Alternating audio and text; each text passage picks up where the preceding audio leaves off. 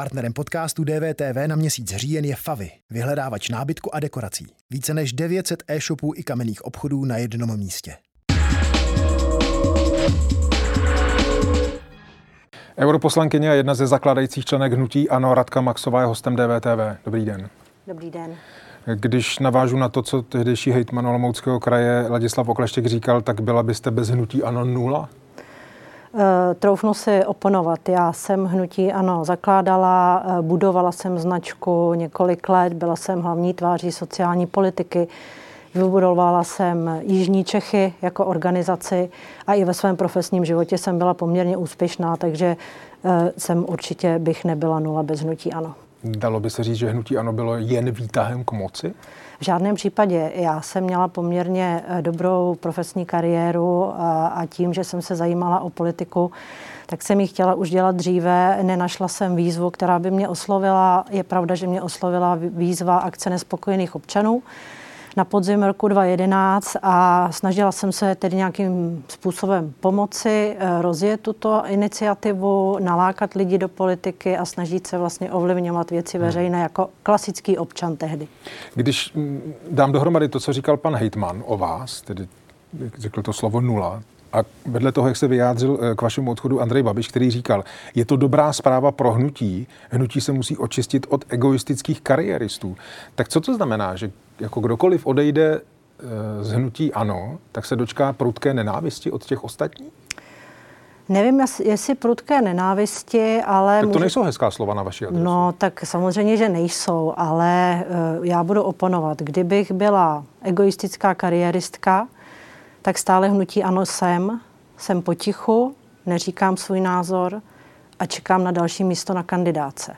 Já jsem se rozhodla udělat razantní krok, který může mít vliv i na mou budoucnost a e, může tyto výroky e, od mých kolegů mohou působit ve smyslu, jako že z ANO se neodchází.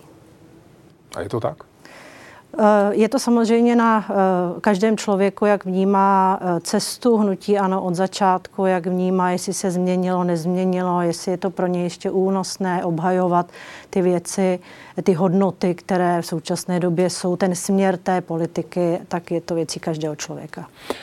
Chtěl bych se na chvíli v našem rozhovoru ještě mm, vlastně dotknout toho dneška, protože dneska je evidentně velice důležitý den od vládního jednání s opozicí přes tripartitu, s hejtmany jako takovými, ústředním krizovým štábem a tak dále, až po to, že teď v současné chvíli, kdy spolu mluvíme, tak stále ještě jedná vláda a nedočkali jsme se toho večerního vystoupení ministra zdravotnictví Romana Primuly. Ehm, kdo z vaší zkušenosti ve hnutí ANO ve finále rozhoduje? Eh, samozřejmě pan Babiš. Ovšem?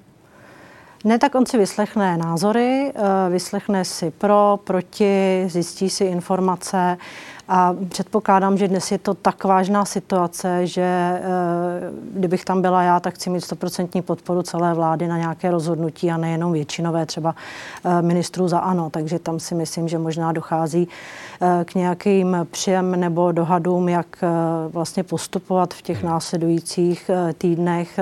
Takže bych viděla, že to bude chtět podporu celé vlády. Mm, jak obtížné z vaší zkušenosti Andreje Babiše přesvědčit, aby změnil názor?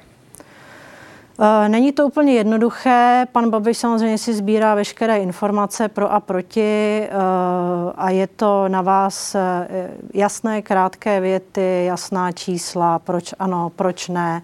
A to je ta jakoby politická a pak je samozřejmě ta občanská reakce na různé věci, různá vyjádření, co by chtěl, nechtěl. No a pak je otázka, co třeba převáží to by mě vlastně zajímalo asi nejvíc. Jak, jak silné je to vnímání toho, co chce, řekněme, občanská společnost skrz sociální sítě nebo průzkumy veřejného mínění a tak dále? Tak historicky, kdybych měla uvést jeden příklad, a ne třeba teď eh, z krize, tak eh, to byly obědy pro děti, kdy hmm. jsme je chtěli dávat všem dětem, i když samozřejmě ty hlasy odborníků i různých ředitelů byli pro to, aby se to cíleně dělalo. Poměrně dlouho trvalo, než se panu premiérovi vysvětlilo, že ta cesta není správná, že naopak republika by měla dělat věci, aby vůbec tady děti nedostávaly se do této situace, že rodiče nebudou mít na obědy a vlastně díky eh, mobilizaci té společnosti, ředitelů i eh, vedoucích eh, těch kuchyní školních, tak se vlastně podařilo to, že to není plošně a že se to zaciluje jenom na ty děti. Máme dva programy, které se trošku upravily a to je třeba vliv toho veřejného mínění. Druhou, druhý příklad mohu uvést, že jo, letní rozvolnění restrikcí, hmm. co se týká koronaviru, protože teď z těch vyjádření můžeme vlastně eh, mezi řádky číst, že vy jste to vlastně chtěli, aby jsme to, to rozvolnili. To dokonce ani není mezi řádky, protože to no. je přímo řečeno Andrejem no. Babišem. Takže tady vidíte to ovlivňování tím veřejným míněním. To znamená, že vy vlastně nejste překvapená z toho, že on teď říká, asi to byla chyba v létě, ale vy jste chtěli, vlastně vy veřejnost jste to chtěli. Ne, nejsem překvapená. Je to dobře, že to takhle je? No v žádném případě. Přece eh, ano, já jsem chápala, že je volání veřejnosti po rozvolnění opatření, blížilo se léto, lidé si chtěli odpočinout od toho stresu, od toho uzavření, to jako všichni chápeme.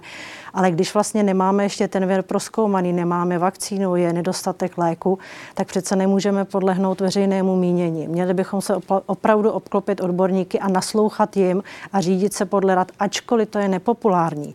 Možná, že kdyby nebylo vyslyšeno to veřejné mínění, tak určitě nejsme v této situaci a možná má pan premiér daleko víc plusových bodů, teď jich má daleko víc minusových.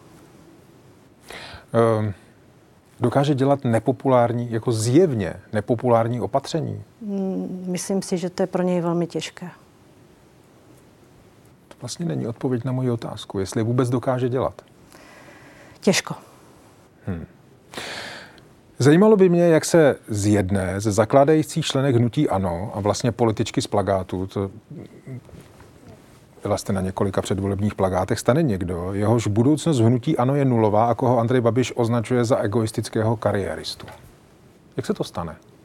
To je dlouhý vývoj. Eh, dlouhý vývoj. Jdete do politiky se svou představou, jak budete ovlivňovat věci veřejné, jak budete pomáhat lidem. Hnutí ANO tam vstupuje s některými hodnotami, uvedu boj proti korupci, spravedlivá sociální politika, podpora středních a malých podniků. A časem zjistíte, že konkrétně já se věnuji dlouhodobě sociální politice, že ta sociální politika v podstatě neprochází žádnými změnami a výmluva na to, že to má sociální demokracie, podle mě není ten správný argument, protože vládu řídí pan premiér a on může také samozřejmě dávat úkoly a kontrolovat je a říkat. Ano, máme tady koaliční smlouvu, která samozřejmě byla uh, dohodnuta oběmi stranami. S některými věcmi člověk nesouhlasí, ale v zájmu toho, aby se něco pohnulo, taky podepíše. A pak, když zjistíte, že vlastně děláte sociální politiku pouze uh, jakoby sociální demokracie, že se nesnažíte ovlivnit systém, důchodová reforma, zákon o sociálních službách, sociální bydlení, tak vlastně eh, nemůžete dělat eh, tu politiku, kterou vy byste chtěla. Jenom, Dál... jenom pardon, my se bavíme, ale my se nebavíme o dvou eh, třeba letech nebo o třech letech, my se no. bavíme o devíti letech. Ano. A, Takže vám to trvalo tohleto zjištění devět let? Uh, no ono se to vyvíjelo. Samozřejmě to první volební období bylo trošku jiné než to druhé volební období.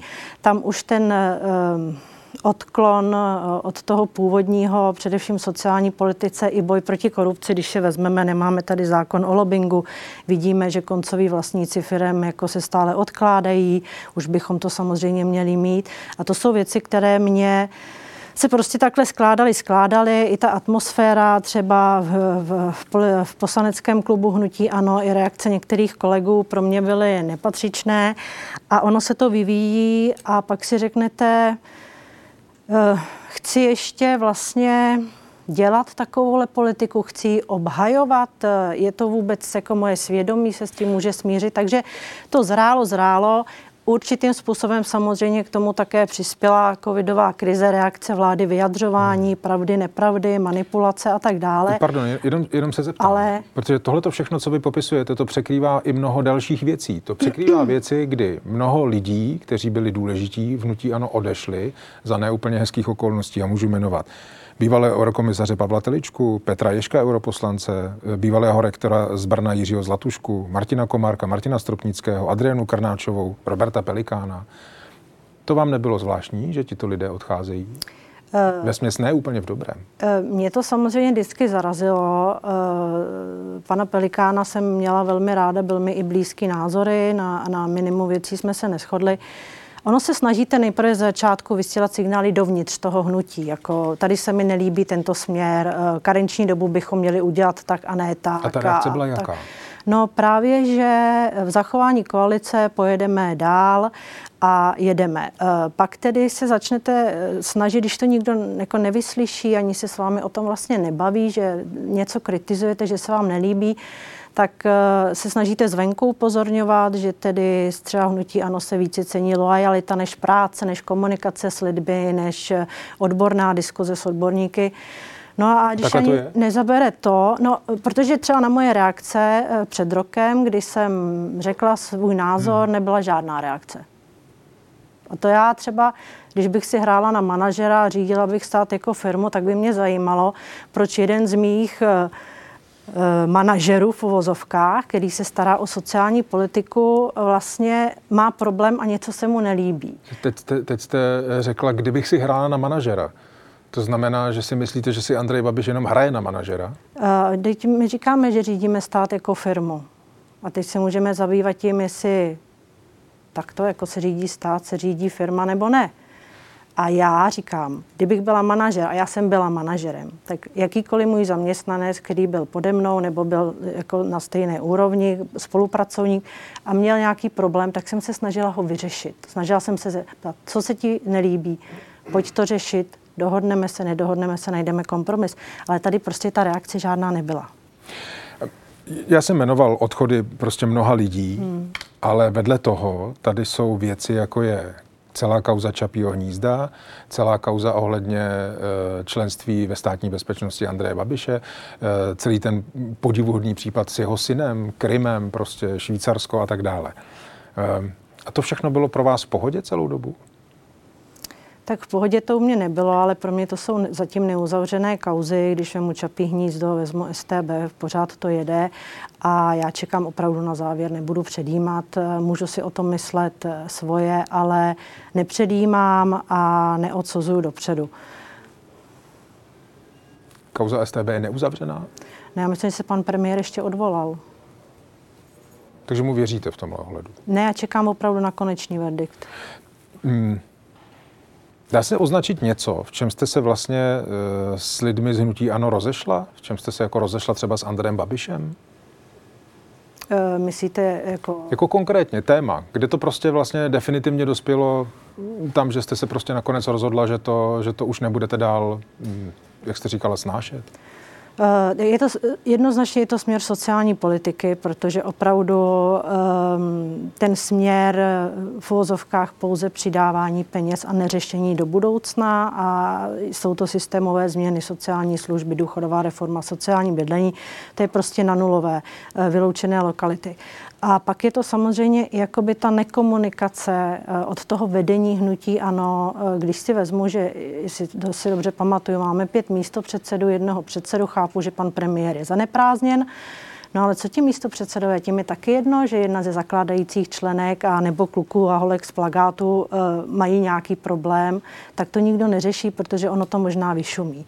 Ale takhle to přece nejde dělat. Jestliže chci něco dokázat, tak musím mít okolo sebe e, nějaký tým e, a většina e, manažerů se obklopuje ještě schopnějšími lidmi, aby byl motivován, aby měl tu inspiraci a byl hnán dopředu. Ale nemůžu se promlčet tím, že mi významní lidé odchází z hnutí a odchází asi z nějakého problému nebo z nesouladu. To přece neodejdete jen tak. Eh, já nevím. No, já vám to z říkám. Z strany neodcházel, ale jako to, to, jak mi to líčíte, tak to vlastně na mě působí jako kdyby, uh, nejinak, kdo, jen Andrej Babiš tvoří názor toho, co bude a jak se bude hnutí ano uh, chovat? Takhle to je? Ne, ne, ne. Eh, ona tam samozřejmě o těch eh, odborných otázkách ve sněmovně probíhá debata. Chtěl jsem se taky zeptat, jako, k čemu tam je tedy poslanecký klub, jestli vlastně uh, poslouchá to, co řekne šéf poslaneckého klubu. Spousta lidí třeba v poslaneckém klubu poslouchá to, co dá za doporučení předseda klubu, poslouchá, co si přeje pan Babiš a minimum lidí tam reaguje samozřejmě, že má třeba jiný názor. Buď přesvědčí kolegy, anebo nepřesvědčí, protože většina ctí předsedu poslaneckého klubu a pana předsedu. Hmm. Někdy ta diskuze je opravdu velmi těžká, i když máte čísla, argumenty a v zájmu upřímně řečeno zachování koalice je to poměrně silné. Eh, proč jste nesložila eh, svůj mandát eh, poslankyně Evropského parlamentu, když jste vystoupila z hnutí ANO? Já jsem určitě do Evropského parlamentu nekandidovala s tím, že opustím hnutí ANO.